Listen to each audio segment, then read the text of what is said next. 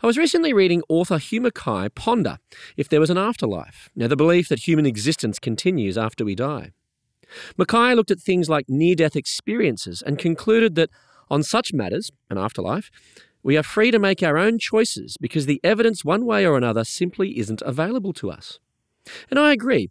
If you only looked at near death experiences, then the evidence for an afterlife is ambiguous.